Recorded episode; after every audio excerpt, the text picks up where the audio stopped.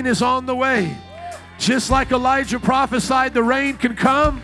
And they asked, What do you see? And they said, Just a small hand. And he said, That's enough. The rain is coming. Father, I thank you today for small beginnings of revival. I thank you today for what you're even doing in this church and in our lives. May we continue to be a part of the revival. May we continue to walk where you walk, talk the way you talk, do what you do. In the name of Jesus, we pray, Father. And everybody said, Amen. Would you bless them today? Praise God. You may be seated. Victory belongs to the church. We're celebrating all that God is doing in this nation because we believe that the best days are yet to come. Man of God, would you grab that table for me? Somebody help me. Thank you. Man, this man of God is there. Come on. How many believe that the greatest days for America are ahead?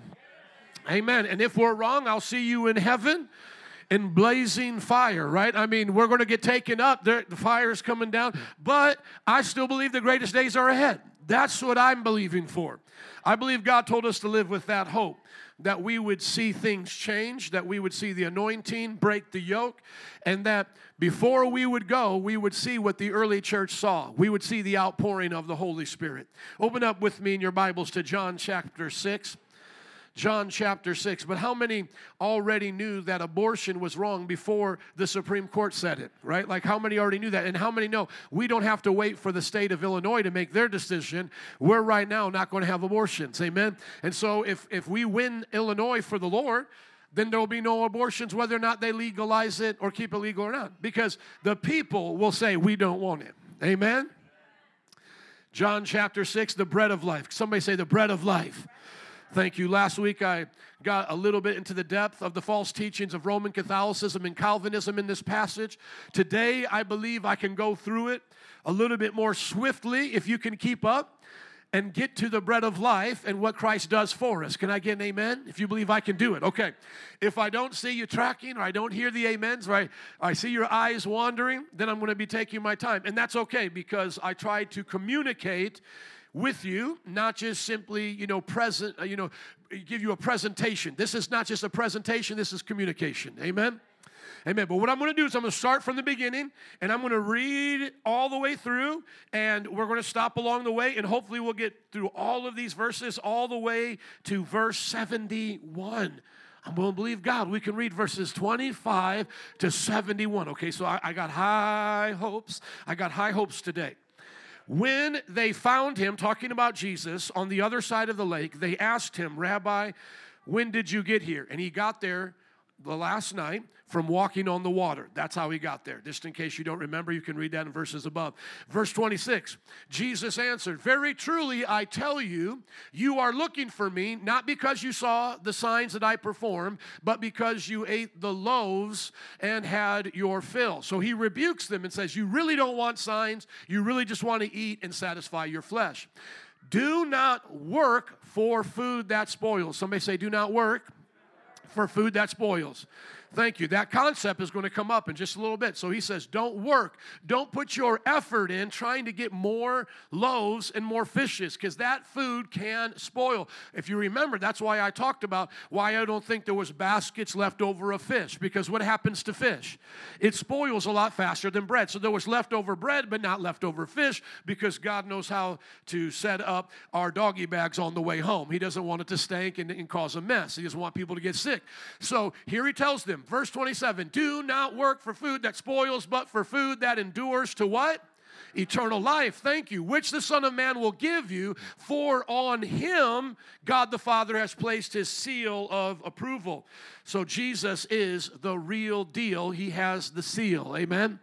Now look at verse 28. Then they asked him, What must we do to do the works God requires. So now they check in to the word work because Jesus said, Don't work for the food that spoils. Don't put in your effort to get more fish and loaves. Put your effort towards getting eternal life, towards getting the spiritual food that will never fail you, that will never spoil. Now, notice what Jesus says in verse 29. Highlight his words, please, starting with the work of God. This is what he replied and said The work of God is this to believe in the one he has sent. Everybody say, say, say with me to believe.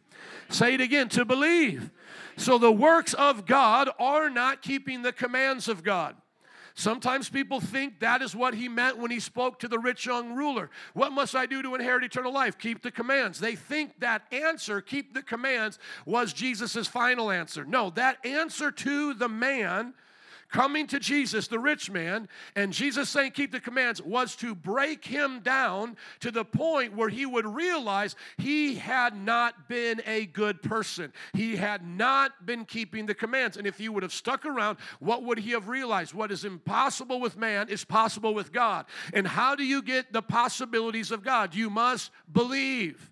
So don't get it twisted. Sometimes people will say, when Jesus spoke to that man, he said, Keep the commands. That's how we're saved, by keeping the commands. We're commandment keepers. That's why we keep the Sabbath. And they'll, they'll twist the scriptures on Jesus. They'll make him contradict himself because clearly in John, he does not tell them to keep the commands. In John, he says to believe. Somebody say, Believe. Thank you. Now, why would he tell the rich man that? Because the rich man thought he could work his way to heaven by keeping the commands. And that's why he said, Keep them and then you'll get to heaven. In other words, be perfect. And the man basically said, Well, I am perfect. I'm keeping the commands. I'm great. And then Jesus said back to him, Well, then sell everything you have. What command was Jesus referring to there? To love your Lord your God with all your heart, soul, mind, and strength. He had put money before God. And he was showing them, You're not even keeping the first one, let alone all the others. And remember when the disciples saw all of that, they got discouraged and they said, Who can then be saved? And then he said, with man it's impossible, but with God it's possible. So, what was he teaching them? You have to believe first that Jesus is a Savior and that he saves you from your sins because no one is going to be able to take the ladder of success to heaven and say, I did it, I made it. No one is going to be saved by their works. One more time, say with me to believe. Thank you. Let us always remember that salvation is by grace through faith because of Jesus Christ. Verse 30. So they hear about believing in him. Verse 30. So they asked him, What sign then will you give that we may see it and believe in you? What will you do? Now they had just totally overlooked the rebuke that he had given them earlier. The rebuke he had given them earlier was, You really don't want signs, you want your bellies full. But now they're like, Oh, no, we really want signs. And he's like, No, you don't. This is not really what you want, but I'm going to show you a sign that you cannot deny. Look at what the sign is. He's going to show them he is the bread of life. Look at verse 31. They go, Our ancestors ate the manna in the wilderness, as it is written, He gave them bread from heaven to eat. That's Exodus 6 4. Let's keep going. Verse 32, please. Jesus answered them and said, Very truly I tell you, it is not Moses who has given you the bread from heaven, but it is my Father who gives you the true bread from heaven. Highlight true bread, please. Highlight it. The NIV messes you up here in a little bit and gives the Catholics a, an edge. And I don't like them even getting an edge. You need to remember this word. Everybody say true. That is the word that you need to remember. True bread from heaven. For the bread of God is the bread that comes down from heaven and gives life to the world. So they say, Hey, we do want a sign, Jesus. We really, really, really do. And he's like, Okay, well, let me give you a sign that's undeniable. You ate manna, or your ancestors ate manna, and they still died. If you eat the bread of life, you'll never die. This bread is the bread that has come down from heaven. This is the real bread. Who is he speaking about there? Who is Jesus speaking about? Himself. Now, you could say Jesus is talking about himself in the third person. Jesus is talking about Jesus. That's okay. He does that sometimes. But let's be specific to what I'm asking here. Jesus is talking about what? Himself. He is referring to himself. And what does he call himself? The true bread. Somebody say the true bread. Okay. Now, they then say, just like the woman at the well hearing about this water that leads to everlasting life, we heard about that in John chapter 4. They now say to Jesus, Sir, always give us this bread. Now, what were they thinking the bread was going to be? Like manna, a physical bread, bread that they would put into their mouths. Now, here we can do a little review about Roman Catholicism. Has communion been mentioned anywhere here?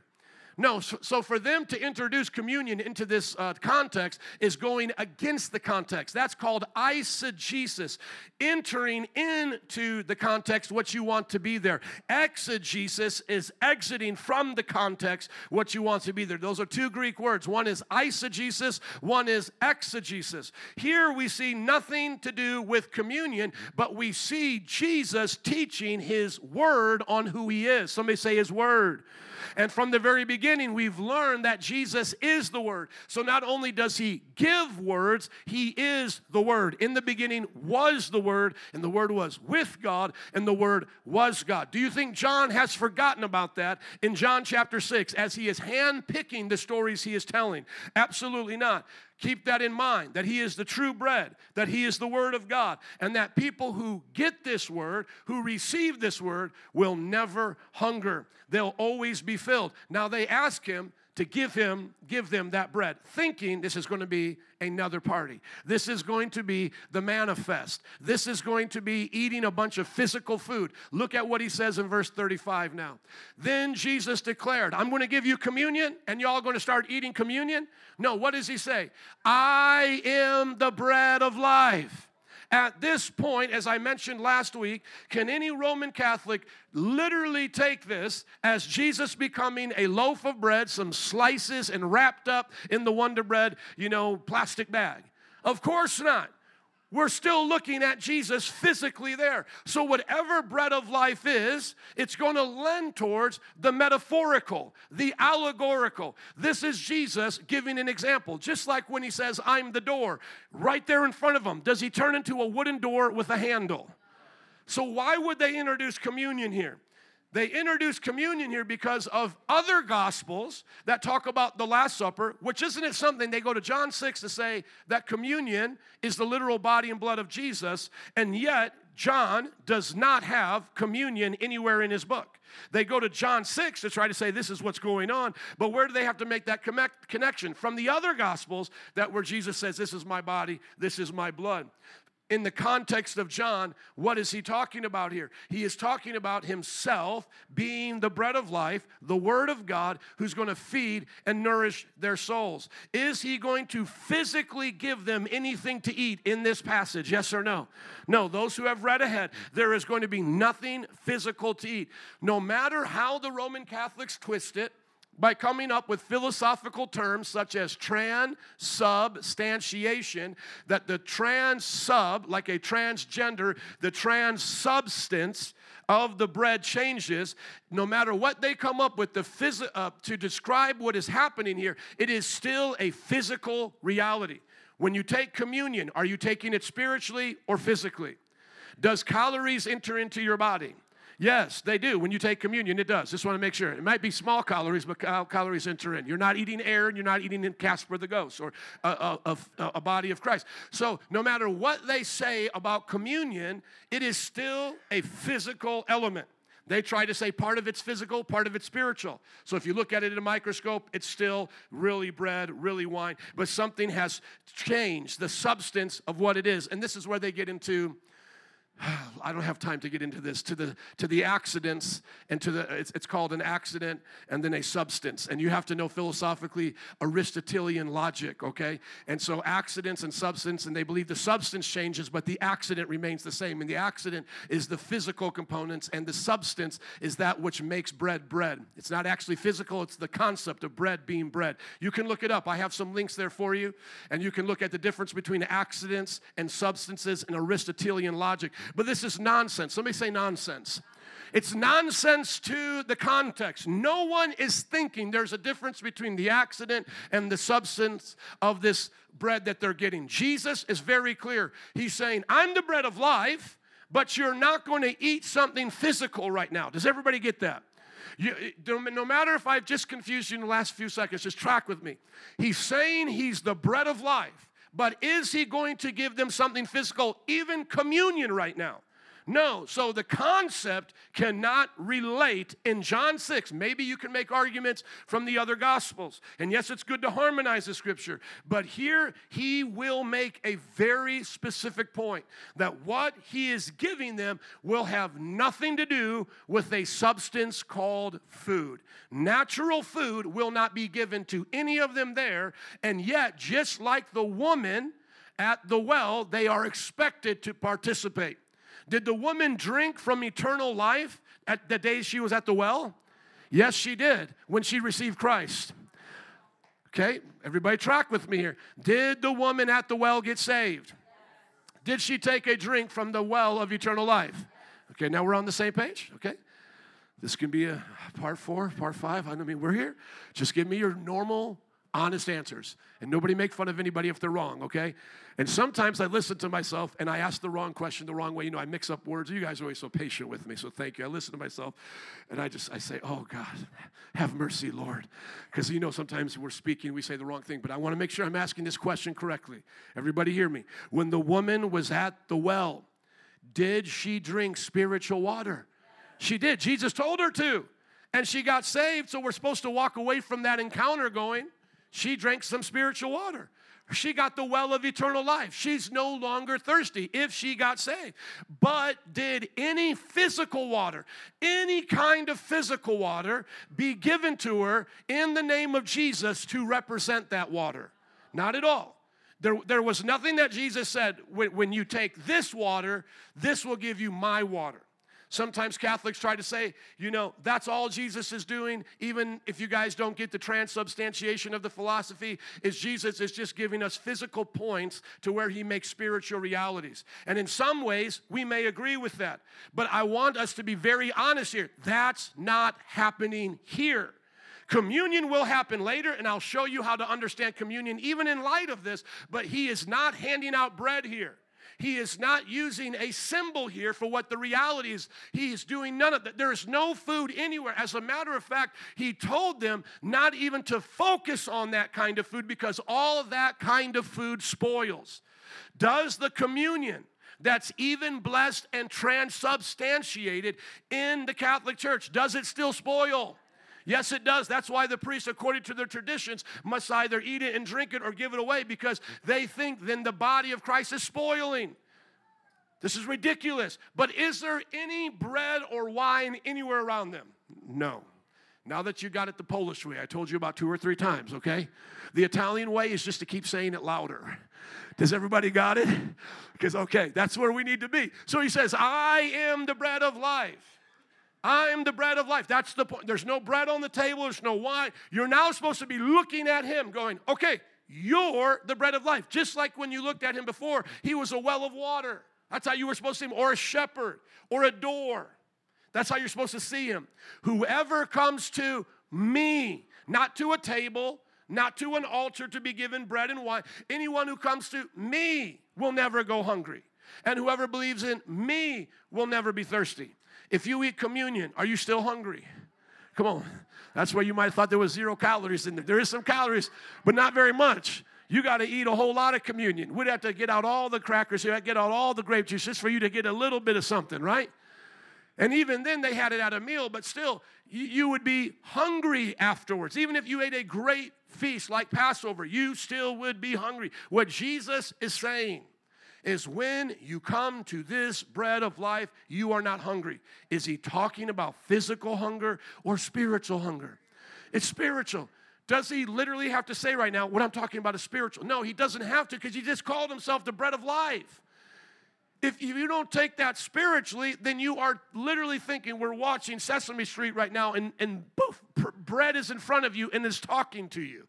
Jesus has not turned into a loaf of wonder bread. This is where I want you, as Bible students, to know the context of Scripture. Even though it may sound like I'm beating a dead horse into the ground, I am because people continually believe this. There's a billion Catholics who believe this. Well, I should say much less than that because statistically speaking, they just did a survey. Only about a third of Catholics even go along with the song and dance of sub, uh, transubstantiation. So even they go, yeah, something about this doesn't sound right. It's still normal bread. I'm eating it. How could I be eating Jesus? Even if you say if it's a, you know it's a, a spiritual substance, but but it's in the physical substance. It's you know the accidents and the and the substance. It's it's confusing to people. It's not in the context. And at best, and I would say this to anyone who's naive or trying to think the best of people, at best, people just don't understand what Jesus is doing. Even if they're not being, uh, you know, purposely deceiving you or trying to believe uh, cannibalism, they're just not getting Jesus' point. And that's okay because sometimes we don't get Jesus' point. But if we go back to the scriptures, we can see his point. Jesus is the bread of life, not part of Jesus, all of Jesus. Let's keep going. Verse 36. But as I told you, you have seen me, and still you do not believe. Now here's where Calvinism comes in. Catholicism uses this passage to teach about the bread and wine becoming the literal body and blood of Jesus. Now, Calvinism uses this passage to teach that God from eternity past picks and chooses who will be saved and who will be lost. Because of this verse right here. All those the Father gives me will come to me, and whoever comes to me, I will never drive away. They now take this scripture to mean, and Calvinists are much closer to Christ than uh, Catholics. They are actually in the Christian faith. I believe most Catholics are outside of the Christian faith, though they can be saved as well. So, Roman um, uh, Calvinists can be our brothers and sisters, and we share with them so many uh, things in unity. So, they'll say, All the Father has given Jesus. In other words, we didn't choose Jesus. The Father chose us to choose Jesus. Now, is that true? Just in that sentence. It is. The Father chooses all of us, but they would say the Father only chooses some of us. But would you still agree that it's the Father that chose you so that you could choose Jesus? In other words, you didn't choose Jesus all on your own, He had to choose you first. Do you guys agree with that? Does anybody believe you chose Jesus without the grace of the Father? No. You chose Jesus only after the Father did something in your heart. But where we disagree with them is that they believe this statement now nullifies those or, or, or, speaks against those who are going to hell. So, why are people going to hell according to a Calvinist? Because the Father has not given them to Jesus, the Father has overlooked them. They are doomed from the womb. So, in the very beginning, the Father decides who will be saved and who will go to hell. Only the Father decides. Now, you see, with us, we believe that the Father decides who can come to Jesus, and we believe He loved the, he loved the whole world. God so loved the what? The world, John 3 16, not going to contradict John 6. So the Father says to the Son, I've given you the world, but now out of the world who comes? Those who choose. So do, do, does God do the choosing for us, or do we choose as well? Both. God chooses the whole world to have an opportunity to come to his son. In other words, the Father makes all of us savable. The Father gives us all opportunity. Is that also found in the book of John? Yes. John 3:16 for God so loved the world he gave his only begotten son but also what about in John chapter 1 listen to John chapter 1 in verse 4 in him talking about Jesus was life and that life was the light Put that up there, please, so they can see it. John 1 4 was the light of all mankind. How much of mankind gets the light of Jesus? All of it. But does that mean all are saved? No, in your natural life, you get a spiritual light, a soul, a conscience to be able to choose or reject Jesus. The Father gives us all the light of the conscience. You see, here it is clear. And then somebody says, Well, what about the sinner? What about how much they sin? Listen to what it says in verse 5 The light shines in the darkness, and the darkness has not overcome it. So, yes, when we talk to New Agers and like, everybody's got light, man, there's a part of that that's true. What is that light? Is that the light of salvation? No, it is the light of the conscience. How much of mankind has a conscience? All of mankind. How much of mankind has an inner light, a spark of divinity on the inside of them that lets them know themselves, to know thyself, and to know thy creator? How much of mankind has that light on the inside of them? All mankind. And if mankind sins and brings darkness, does it extinguish the light for them to know thyself and to know thy creator? No amount of sin. Only one brother's shaking his head. No. Everybody say no. Trust me here. A sinner cannot extinguish the light of their soul, even in eternity. The darkness they will be thrown into is a is a realm, is a place they will be. But the light of mankind's soul, I believe, will be with them for all of eternity. And that will be part of the torment in hell, is knowing themselves and knowing their creator and that they rejected it. The light shines in the darkness, and the darkness has not overcome. Now, look at verse 9 in case you don't get it. The true light that gives light to some people, just the one that the Father has chosen. No, the true light that gives light to how many? Everyone came into the world. So, life equals light. If you are an alive human being, you have the light of your conscience. You will live forever in one realm or the other, in light with God or in darkness and torment. But even in the realm of hell, in darkness and in torment, your soul will still have the light of conscience. This is what we believe the uh, gnashing of teeth teeth and the worm dieth not refer to the great regret and the mental anguish of knowing who you are and your creator and having rejected God. Now, going back to John chapter 6, when Jesus said, All the Father gives me will come to me, how many do we believe the Father is drawing to the Son? The world or only part of the world? The whole world. But how many are actually given to Jesus to be saved? only those who listen to the Father, who choose the Father, and obey the Father. In this context, who is Jesus literally talking to about coming to Him? The Jewish people. They are now starting to realize there are some like Nicodemus who are getting in the program, and then others like themselves who are not. And they're starting to wonder why does Jesus have Jewish disciples that follow him and others want to kill him? Why is it some hate him and some love him? And what he's saying to them is this idea of coming to me doesn't start with me. It's what you all have been doing with the Father even before I came. So, in other words, if you were a good Jew before Jesus came, when Jesus came, you would accept him. If you were being a bad Jew, not listening to the Father before Jesus came, you would not accept Jesus. Does everybody get that? Half of you get it. Help us, Lord. Do we need the soft music and the piano playing? Lawrence, come up here and just tickle the keys a little bit. Make them. Y'all can't track with this, I can tell. I'm going to get Lawrence up here. He's going to play the keys, he's going to tickle them for you a little bit. The Calvinist is saying to you that only those the Father chooses will be saved. Does everybody get that's what the Father, uh, the Calvinist says about the Father? Okay. Now we agree to a point that all the Father chooses will be saved. But we don't agree with them that he's only choosing some. Okay? Play those nice soft tunes. It's going to be a little bit of synth in the background, just a little bit, just a little soft. You used to go to a Calvinist church. Okay, you see what I'm trying to accomplish today? It's quite a bit, isn't it? Because most people in our congregation, if they were sitting in that church, they wouldn't have any idea what was being said because it would be subtle. It would be agreeable in so many ways. More synth, thank you. It would be agreeable, and then, if they got into a debate, sadly, though our church is very equipped to preach the gospel, many of them wouldn't be ready for a well equipped Calvinist.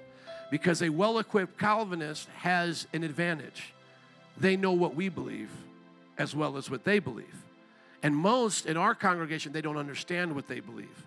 And so I'm trying to teach them what they believe, but it's hard for them to grasp what the Calvinist believes and what the context is teaching.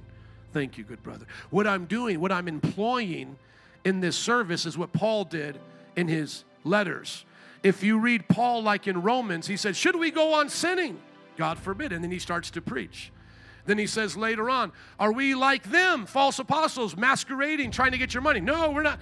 So he's using arguments, questions. I want you just to see these, this way of teaching a little bit as we bring the soft music on here to help you. Don't you wish your um, calculus teacher would do this during calculus?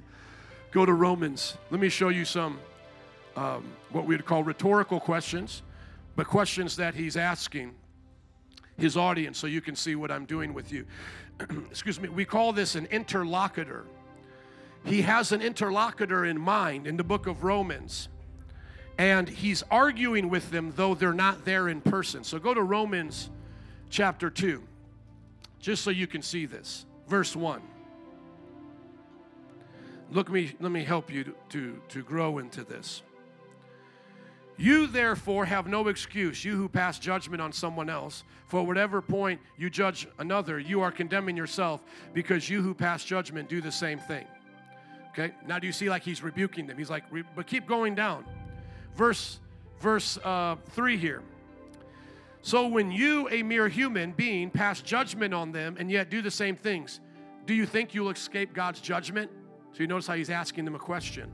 Verse 4 Or do you show contempt for the riches of his kindness, forbearance, and patience, not realizing that God's kindness is intended to lead you to repentance. Do you see how he's stirring them up? Okay. Now go to verse uh, chapter 3 verse 1. Notice how he's going to keep asking them these kinds of questions. It starts right around there. Now look at chapter 3 verse 1 of Romans. What advantage then is there being a Jew? Or what value is there in circumcision? Why is he asking them that?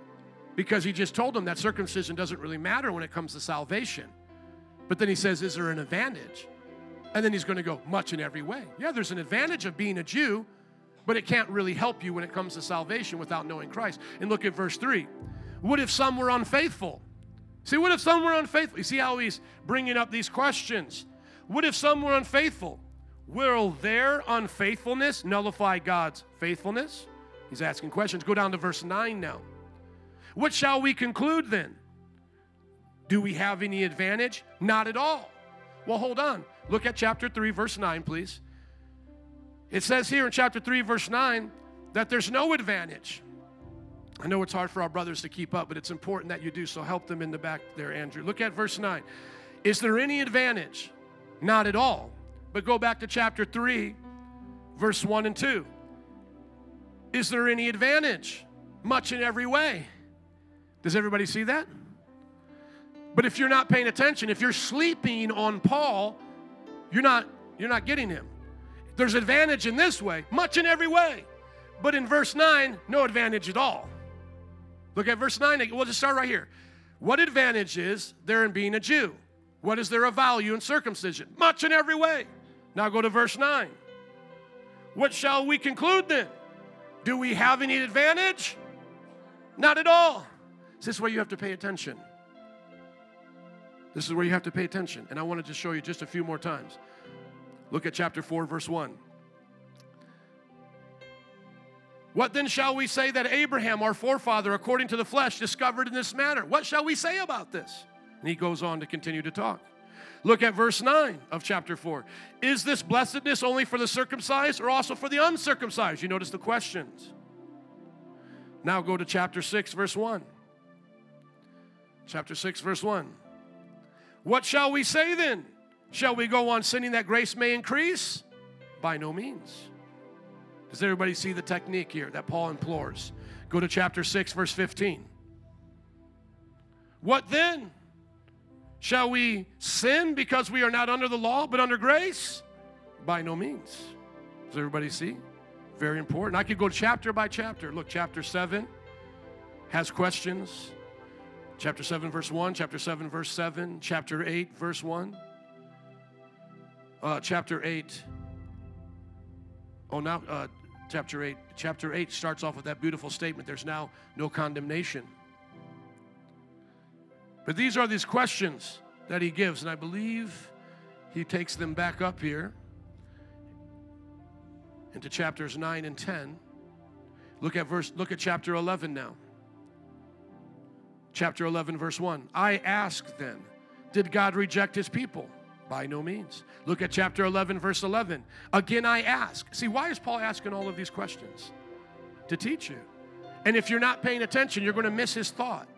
Who is he debating with? He's debating with the person that he believes is asking those questions. Again, I ask, did they stumble as to fall beyond the recovery? Not at all. Okay, now let's go back to John 6. Thank you, my brother. That was a great interlude. Just stay right up here in case I need you again. Okay. There, amen. Let's praise the Lord for that. You guys ready? Now I'm going to start asking you questions. Does the Father give all people to Jesus? Let me ask it this way Does the Father desire all people to come to Jesus? Yes. But do all people come? No. Okay, there you go. Now, what is the difference between those the Father desires to come and those who actually come? The will of the person. All of us have the light of mankind. All of us have a conscience. All of us are in the world. That means the Father is wanting all of us to come to Jesus.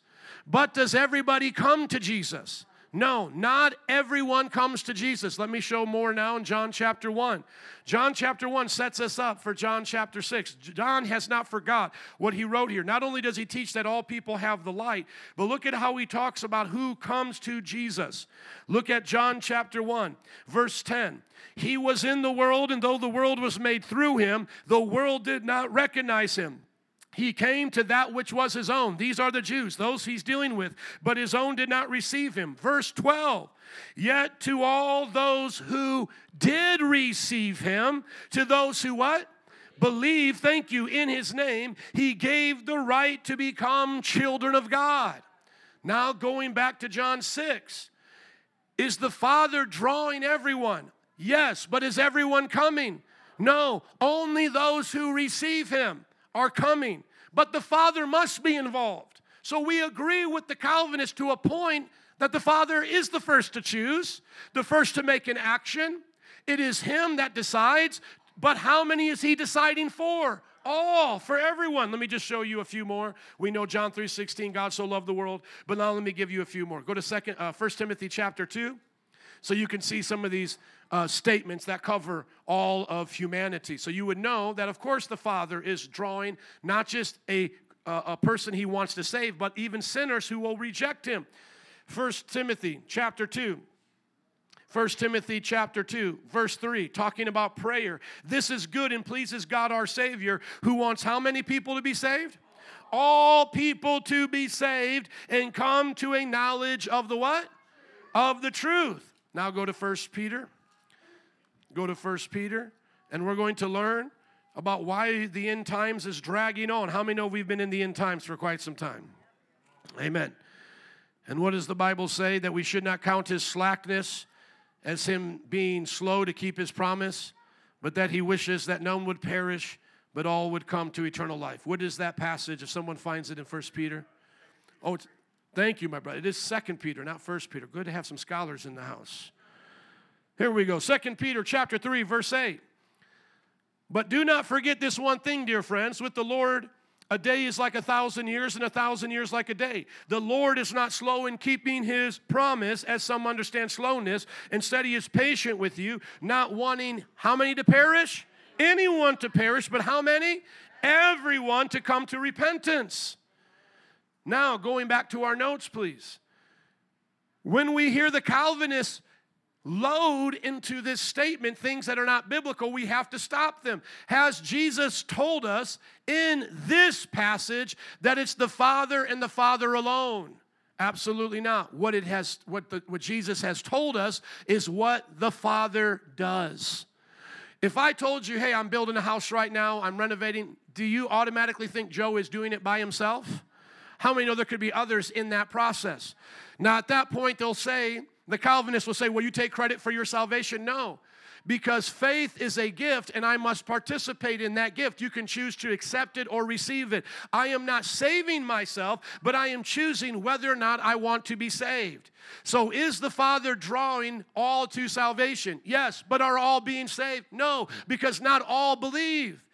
Can they then say that those of us who believe could take credit for salvation? Absolutely not. And I say this for those who may be deeper in the conversation. Go to Romans chapter 4.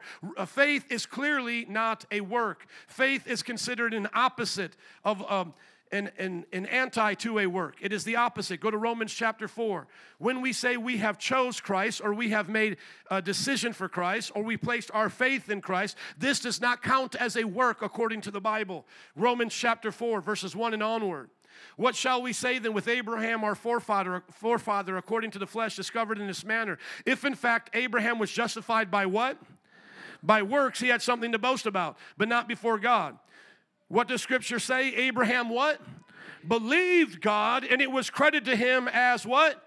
As righteousness. So does believing God count as a work? No. That's the answer. Come on, let's take our time. Does believing God count as a work? No, but is this something you do? Yes, but it's not a work according to the Bible. So if they then want to say back to us, well, you say you believed, that's a work. So what's different? They'll say it to you like this What's different between you and your neighbor going to hell? And you'll say, I believed. So then they'll say on Judgment Day, you can say, I did one work better than my neighbor who went to hell. And you take them to Romans chapter 4 and you show them, believing is not a work. Why is believing not a work? It's a gift of God. Hold your place in Romans. We'll come right back to this. I sense a part three at least coming, if not a four, a five, and all these others, okay? Okay. Go to Ephesians chapter 3. Go to Ephesians chapter 3. Or rather, Ephesians chapter 2. Ephesians chapter 2, starting in verse 6. Ephesians chapter 2, verse 6. And God raised us up with Christ and seated us with him in heavenly realms in Christ Jesus, in order that in the coming ages he might show the incomparable riches of his what? Of his grace, expressed in his kindness to us in Christ Jesus. For it is by what? By grace you have been saved. Through what? And this is not from yourselves, it is the gift of God. Any good Calvinist will tell you faith is included in the salvation. It is a gift of God. What? The salvation we receive through faith. So is faith a work according to the Bible? No, it is a what? A gift. Now, will you make a choice to receive or reject the gift? Absolutely. You'll make that choice, but your choosing is not a work. Going back to Romans. Going back now to Romans chapter 4. Look at v- verse 4, Romans chapter 4, verse 4. Now to the one who works, wages are not credited as a gift, but as an obligation. However, to the one who does not work, but trusts. You want another word for faith? Trust. But trust in God who justifies the ungodly, their faith is credited as what? Righteousness. Now go to verse 9. Was eventually uh, Abraham obedient to keep commands? Absolutely. Did Abraham keep the commands of God? Yes, but what came first, his faith or command keeping? Faith. Look at verse 9. Is this blessedness only for the circumcised? That was a command he had to keep. Or for the uncircumcised? We have been saying that Abraham's faith was credited to him as righteousness. Look at verse 10. Under what circumstances was it credited? You got questions on questions. Are you paying attention today? Under what circumstance was it credited? Was it after he was circumcised or before? Before. Answer Paul's question, class. When was Abraham counted as righteous? Before. It was not after, but before. Going back to our notes now. Everybody getting something good out of today's message? We'll get to the maybe the shouting part, the bread of life, Mm-mm-mm, bread of life, Mm-mm, put some butter on it, bread of life. You know, we'll get to that in just a little bit, but you got to work your word, okay? All those the Father gives me will come to me. Does that say what the Calvinist says? No, it doesn't. It can say a hundred and other one other things. You can be an Arminian, you can be a Molinist, you can be a lot of other things, but this certainly is not Calvinism. All this says is that the Father is giving people to Jesus. It doesn't say how the Father chooses to give people to Jesus. I needed an amen there. That's, there's a whole article written on. Just click on that article for them, the, the, all of those, just so they can see it. Just click on it. There's an entire article that I literally just went through with you guys here on my own. Click, click on it, please. And it should open up. If the internet is working and everything is the way it's supposed to be in this world, for whatever reason, yeah, hit a new link there. Go and read this article if you need more help. All that we have, thank you, all that we have learned is that the Father gives people to Jesus. Did we learn how the Father gives people to Jesus? No. We just, we're just told the Father gives people to Jesus. Now go back to the notes, please. We've always believed, Calvinist, non Calvinist, every Christian has always believed that the Father gives people to Jesus. How did I explain to you the Father gives people to Jesus? By faith. He gives us all the gift of faith. Remember that light of mankind scripture? Would you come back up here, please? Amen. Amen. Come back up. Before we get back into the notes, we're going to go to John chapter 1. Go to John chapter 1, class. I want everybody to check in here. Help us, Lord. How many know I care about you? I love you. I'm not upset. That's why I'm putting on the soft music, because it helps. Come on, class. When we see in John chapter 1, verse 4, and it says, In him was life, and that was the life of all mankind. How much, before I even give you my interpretation of light, I don't even want to confuse you here, what I think light is, okay? Let's just start with what it's saying as clear as we can understand. In the beginning, did Adam and Eve have life? Yes, they had life, right? And that life is now passed along to us biologically. Let's just start there biologically, right? And a biological human is different than a biological dog, an animal, right? Now, that difference between the life that you experience and your pet's experience, I believe John is calling light light. Okay? I don't believe Sparky, my dog, had the light of Christ like my child has the light that God gives humanity. Everybody here with me? This is what John chapter 1 early on is teaching us. In John chapter 6, there is not going to be a contradiction of that. You need to remember this when you get there. So in Jesus, the Word is life. Think Adam and Eve here, because it's in the beginning, in arche. In Jesus was life. And that life was the light of all mankind. Can I get an amen? So when Adam and Eve came alive, they had light in their soul, light in their eyes, a countenance, a consciousness, a understanding of themselves and of their creator. That's the best way that I explain consciousness. To know thyself and know thy creator. Okay? The light shines in the darkness. How long has there been darkness? Since they sinned. And we're even born into that darkness now as sinners, are we not? We're born into that darkness, amen? But the light shines in the darkness, and the darkness has not overcome it.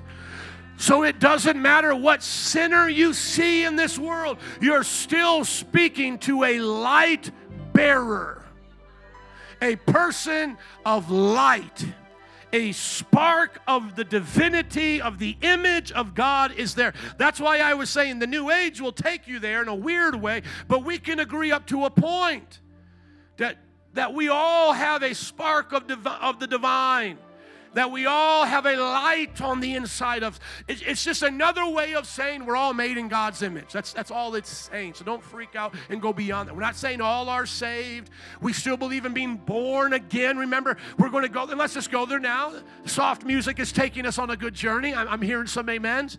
Go to John chapter 3. He's speaking to a Jew, John 3, verse 3, and he says, No one can see the kingdom of God unless they're born again. Well, I thought I had light. You have the light of your soul and your conscience, but it is not in the light of God yet, united the two fingers as the, the picture goes. Here is the light of mankind, that, that human soul reaching for God and it can't touch it.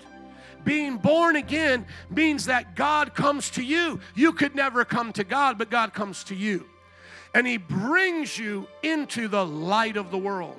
He brings you into the all encompassing divine. So as before you had a spark, as before you had a had a a image that had been defiled, but now you're renewed. The image of God is made new. The light of God begins to shine. And what does the Bible say? It shines brighter and brighter and brighter to the full light of day. That's what it means to be born again. It means that spark, that, that part of the flame that's been separated from God, is now brought into the flame of God. It's like uh, t- taking a match and throwing it into the sun. You who which were burning in some ways, bright in some ways, conscious in some ways, are now put into the, the glory of God. And so that is what it means to be born again. Now, going to our notes, please. John chapter 6. We'll stay just a little bit longer up here. This might help, my brother. Thank you. Come on. Now it says, All the Father, all those the Father gives me will come. And somebody talks to you and says, Well, that means that only God chooses who goes to Jesus and who doesn't. You have to then say, That contradicts everything I just learned. Doesn't all of life have the light of God? Doesn't God want everybody to be born again? Didn't he give Jesus for the world? John 3:16. So all that we've learned in verse 37 is that the Father brings people to Jesus. We didn't learn how he does that. Where did we learn how he did that? We learned about that in those other verses. As we read even in John chapter 1, to those who received him, he gave the right to become children of God. To those who received him, right? So this is not contradicting that. They try to make it out to be that. Thank you, my brother. I think we're good now. Let's give it up for Lawrence one more time. Amen. All those the Father gives me will come to me, and whoever comes to me, I'll never drive away. So anyone that the Father brings to Jesus, Jesus will never cast aside. And who specifically, now going back to this point, who specifically is the Father bringing to Jesus? It's the righteous Jews. That's why when you clicked on that article, it said, It's not about you. Because the first context of John 6 and who the Father is bringing is not you and I 2,000 years later. It's the Jewish people who won't want him crucified. It's eventually the 120 in the upper room who have been faithful to Jesus. These are the ones the Father is bringing to Jesus in his earthly ministry. So Jesus is telling the people the reason why you're not coming is because the Father's not bringing you. And the reason why the Father's not bringing you is because you haven't been following his words. Now look at verse 36, uh, 38. For I have come down from heaven not to do my will, but to the will of him who sent me. Verse 39, and this is the will of him who has sent me, that I shall lose none of those he has given me, but raise them up on the last day. For my Father's will is that everyone, somebody say everyone, thank you, everyone who looks to the Son and does what? Believes in him shall have eternal life and I'll raise them up at the last day. So, is the Father reaching out to everyone? Yes. But is everyone coming to the Father in faith? Is everyone doing what Abraham did? Believing? No. And because they don't believe, they're going to be cast into hell. And literally at this time, because the Jews have not been listening to the Father, they're not coming to the Son because they're trying to figure out, well, if you were so much with the God of Israel who we serve, then why wouldn't we believe you? And he's trying to tell them, this is why you don't believe me. It's because really, you're not following the Father. Really, you're not following Moses. If you were following the prophets, if you were listening to the Father, you'd be following me. Verse 41. At this, the Jews there began to grumble about him because he said, I am the bread that came down from heaven.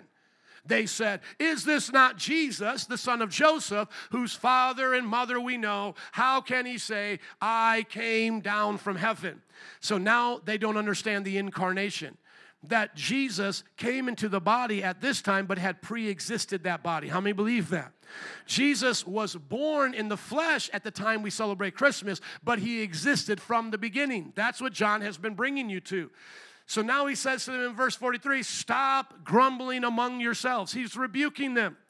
And he says, No one can come to me unless the Father who sent me does what? Draws them and I will raise them up on the last day. But does that say the Father only judge uh, draws a few? No, it simply says that you can't come. No one can come unless the Father draws. We agree. I am not a Calvinist where I believe God uh, just makes his own decisions on who is saved and who goes to hell. I am not like that, but I agree with them that whoever gets saved was in a draw with the Father, was being drawn by the Father. But does that mean you can't resist the draw? No, you could still backslide from the draw. You could walk away from the draw. What it simply says is all those the Father is involved with, those who are believing Jesus will always raise up.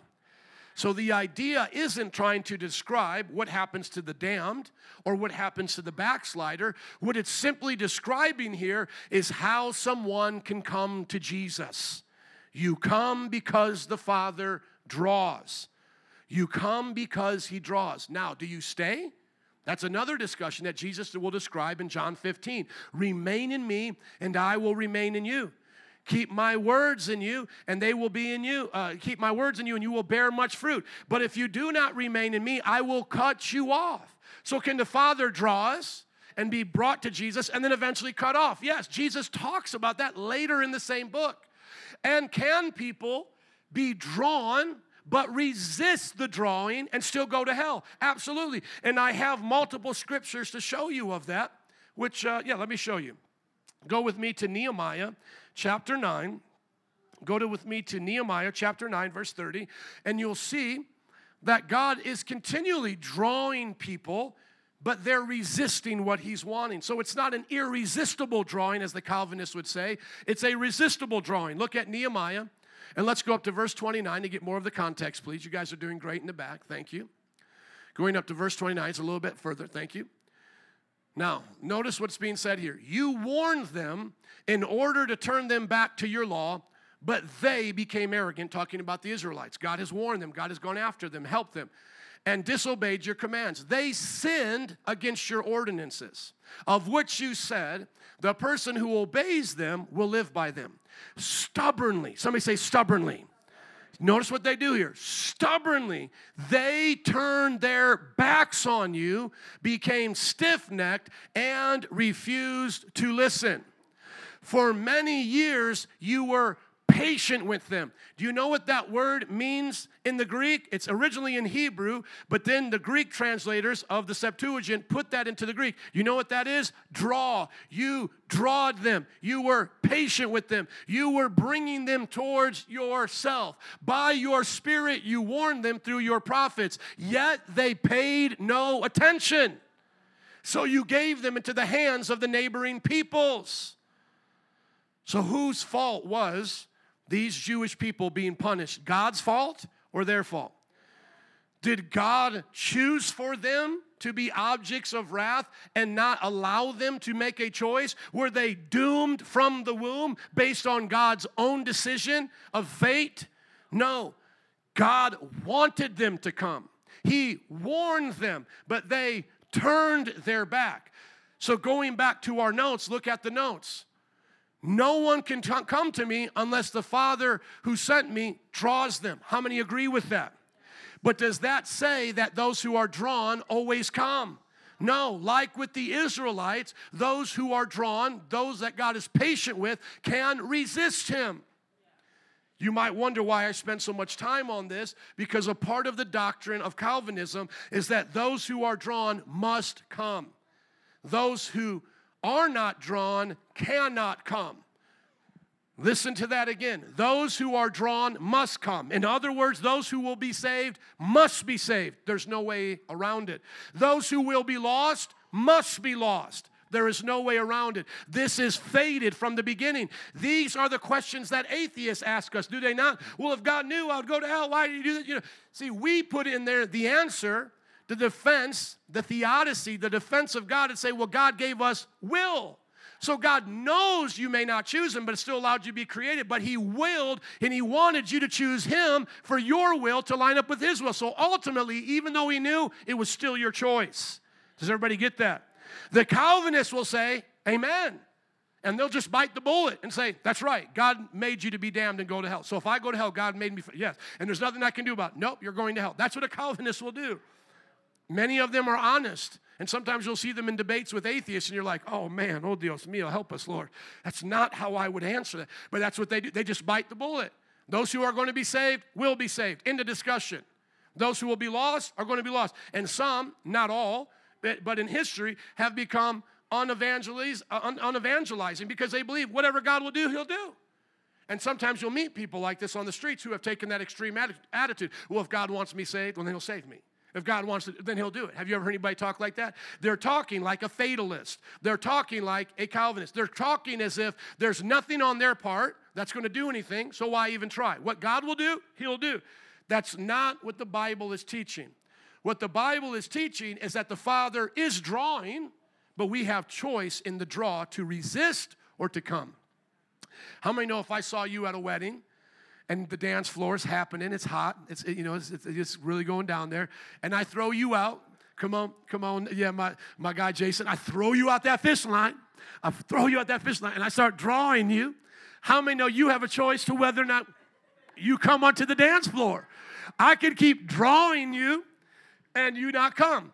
According to the Bible, he draws all of us. He's drawing your family, he's drawing your children, he's, he's drawing the nations, he's drawing the world, but some are resisting. However, where we agree with the Calvinists, we agree with them in this, is that whoever we see with Jesus, we know the Father drew them. Because no one came to them, came to Jesus without the Father. We agree. Everybody who comes to Jesus must have been drawn. If you're there with Jesus, if I, how many Christians do I have in this place today? Then the Father drew you. There's no doubt about that. If you're here loving Jesus, it's because the Father drew you. But because someone out there is going to hell, do I now say to them, well, the Father didn't draw you? No, I say the opposite. The Father drew you, but you resisted. Does everybody get that? Going back, showing them the scripture, please. In Nehemiah, just flip over there. You see, God warned them, God was patiently drawing them. God was calling out to them, but they stubbornly turned their backs on God, became stiff necked, and refused to listen. Listen to those three things humanity does on their way to hell. They stubbornly turn their backs on God, they become stiff necked, and they refuse to listen. So, those who go to hell are not going there doomed from the womb because God fated them from the very beginning. They're going there because they resisted stubbornly a draw. Can I hear an amen? Amen. Going back to the passage. No one can come to me unless the Father who sent me draws them, and I will raise them up at the last day. It is written in the prophets, they all will be taught by God. How many? all will be taught by God. How many have the light of mankind on the inside of them? All. How many is the Father drawing? All. How many does He love in the world? All. Everyone He wishes to come to Him. None to perish, right? So they all will be taught with God. No one who goes to hell, whether it's someone in a remote village or a culture, no one, if they go to hell, we'll be able to say they were not taught by God. Everyone who goes to hell will go there based on their choice. No one on the day of judgment, because wouldn't this be the best argument to God if you were a Calvinist? The best, ju- the best thing to say on judgment is, Well, you made me this way. I couldn't believe. Why are you sending me to hell then? Right? But no one on judgment day, the Bible says everyone's mouth will be shut because everyone on judgment day will see how they were drawn by the Father. Even in Romans chapter 1, like to those who have not received gospel preaching, will have been drawn by the Father through nature, not to worship nature, but to call out to the God who created nature. Romans chapter 17 talks about this that even all uh, peoples who have not had the, the gospel preached to them know to reach out to their creator. And if they reach out to that creator in the humility of, of what they know, you know, I didn't make all of this world. I, am not going to worship my ancestors. God will save them based on that knowledge because they have a light. Based on whatever light and revelation they have that is true, they believe they will be saved. And when we go and give them the gospel, we give them more opportunities to be saved. Amen? They will all be taught by God. Now, listen to the next part. Everyone who has heard the Father, and what's the next part? And learned from him comes to me. Please highlight that. Learned from him. Learn, say it with me. Learned from him. See, it says it in the own context. So it's not that the Father has to force us all to come. No, the Father can draw us all, but it's those who humble themselves to learn that will come. It's their choice. Do they want to learn or not? Why did the nations become pagan? Whether it's in the European areas, the Romans, the Greeks, or in the Middle East, the Phoenicians, the you know the Mesopotamians, or out there in China or in Latin America. Why did peoples become pagan? Because after the flood of Noah spreading out to the nations, they stopped learning from the Father, worshiping sticks and stones. All of our peoples did it. But anyone who would listen to the Father and humble themselves and learn would be drawn to Jesus. Jesus is still the Savior of the person that's in those tribes right now. It's just they don't know the gospel yet, but they know the Father who's been teaching them. At this time, the Jews had never met Jesus.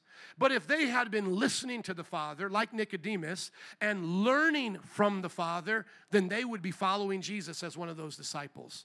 That's what Jesus is teaching them. He's saying, if you really were down with the Father, if you were learning and studying the scriptures, you wouldn't be arguing with me, you would be believing me. Verse 46 No one has seen the Father except the one who is from God, only he has seen the Father. And if you remember, I spoke about that before that all those, even including Elijah, who were taken up in a chariot of fire, no one had gone into the presence of the Father yet.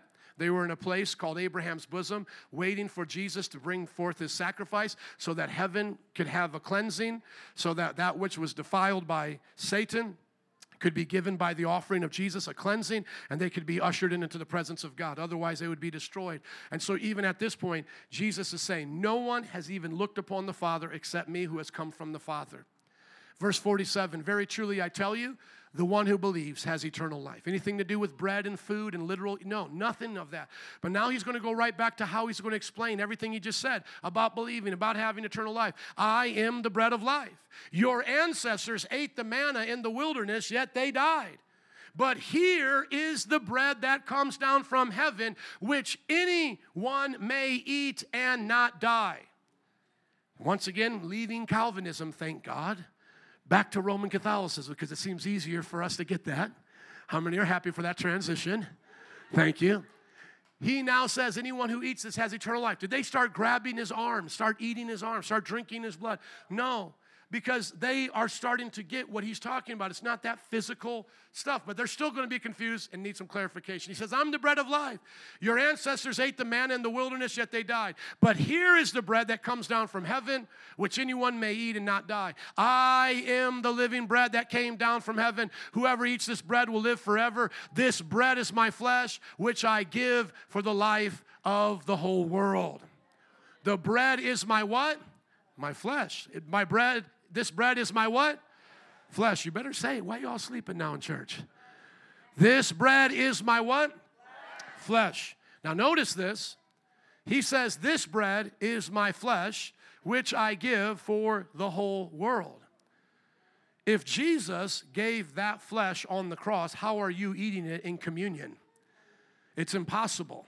The physical body of Jesus can only be in one place and one time, and that body that was given at the cross was a body that could be pierced, a body that could be slapped. Can you do that now to the glorified body?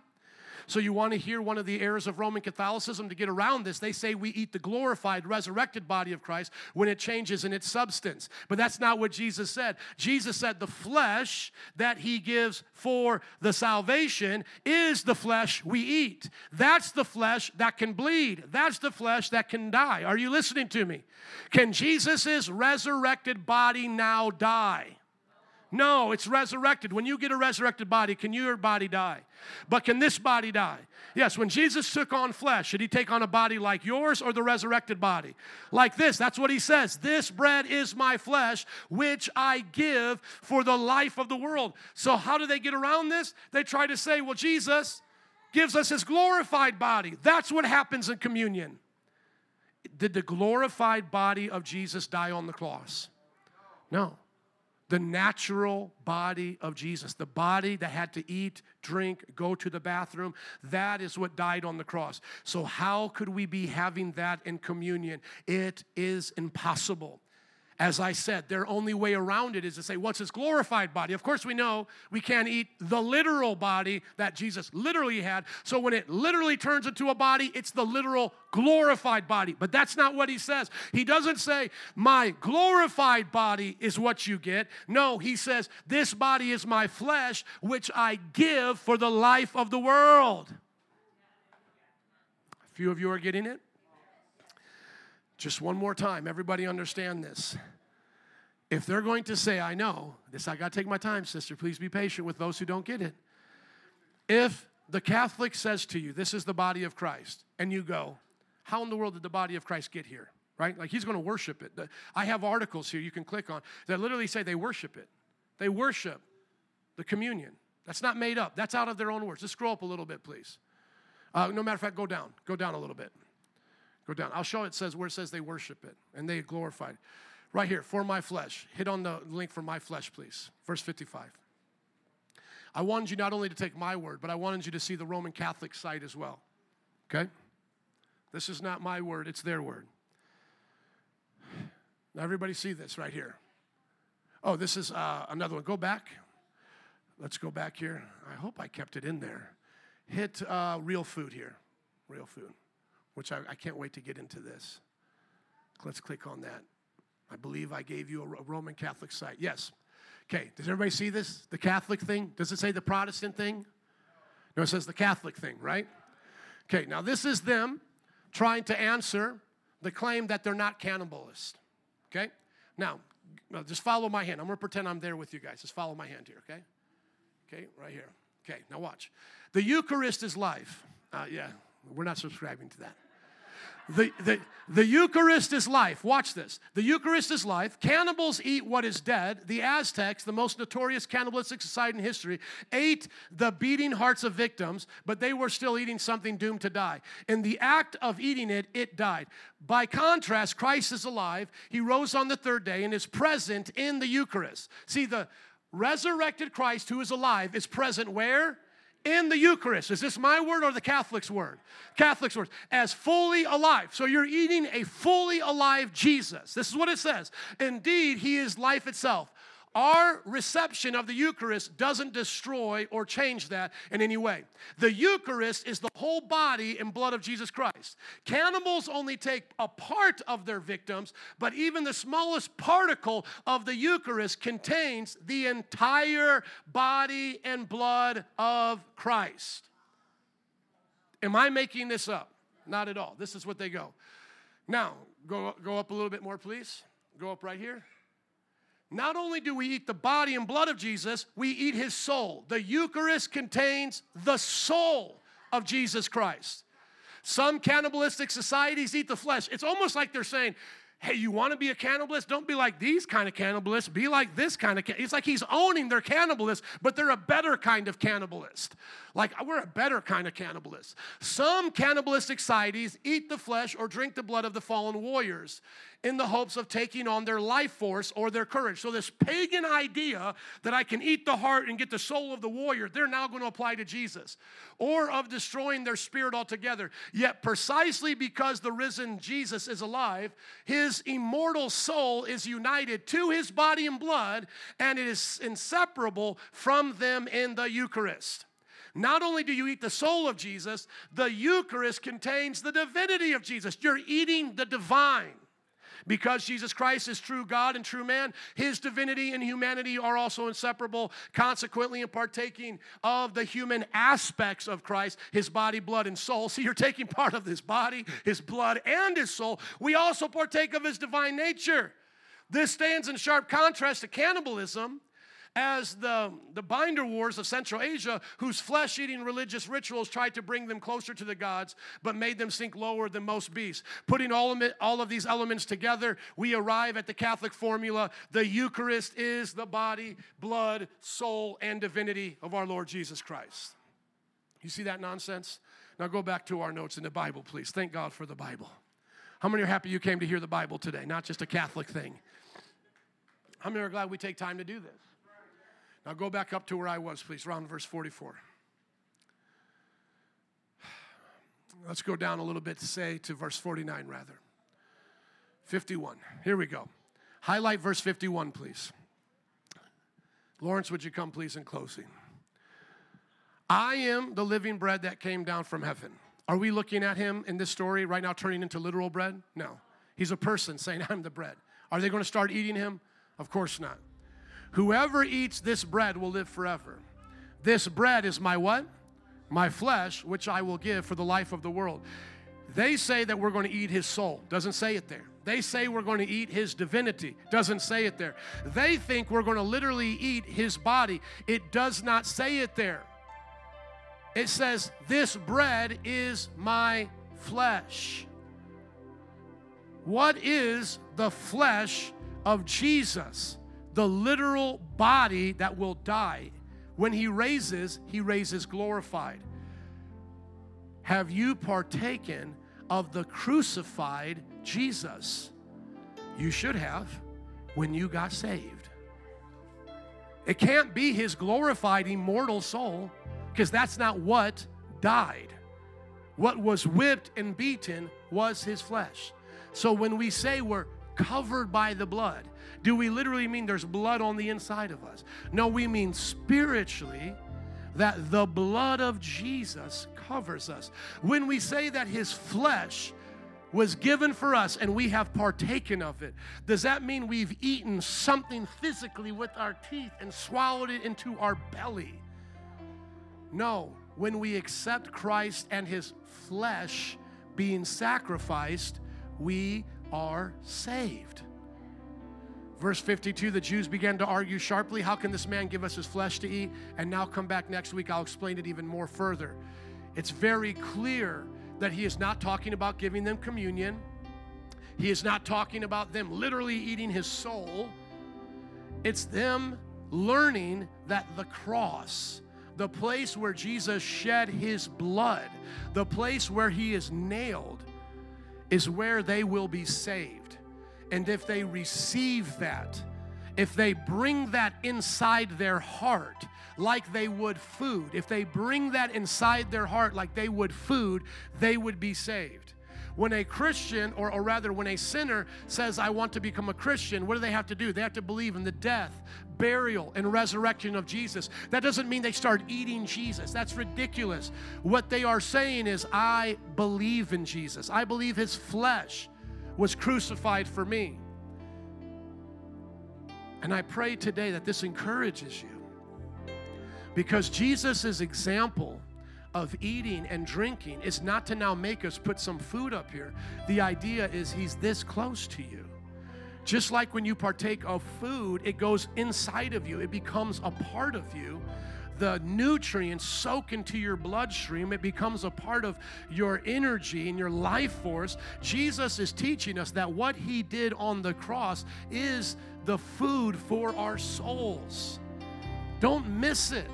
Otherwise, you're going to be offended the same way the Jews are. The Jews are like totally missing this, and the Catholics would like come up and just own it. They would be like, Of course, we're going to eat Jesus. Get over it. We're the true cannibals. And like, Jesus, like, what are you doing? I don't need your help. He's going to say in just a moment, he's going to say, The flesh profits nothing. The words I speak to you, they are spirit and they are life. And that's why we don't live by bread alone, but by every word that proceeds out of the mouth of God. He is the living word. I'm getting to that by God's grace. But as we've gone this far, do you partake of the bread of Jesus' flesh? Do you remember the crucifixion? Do you take in the blood of forgiveness as you confess your sins? Are you today grateful for what He's done? Are you having a relationship today with Him because of His sacrifice? If you are, your life will never be the same again. Your spiritual vitality will be made strong. Amen.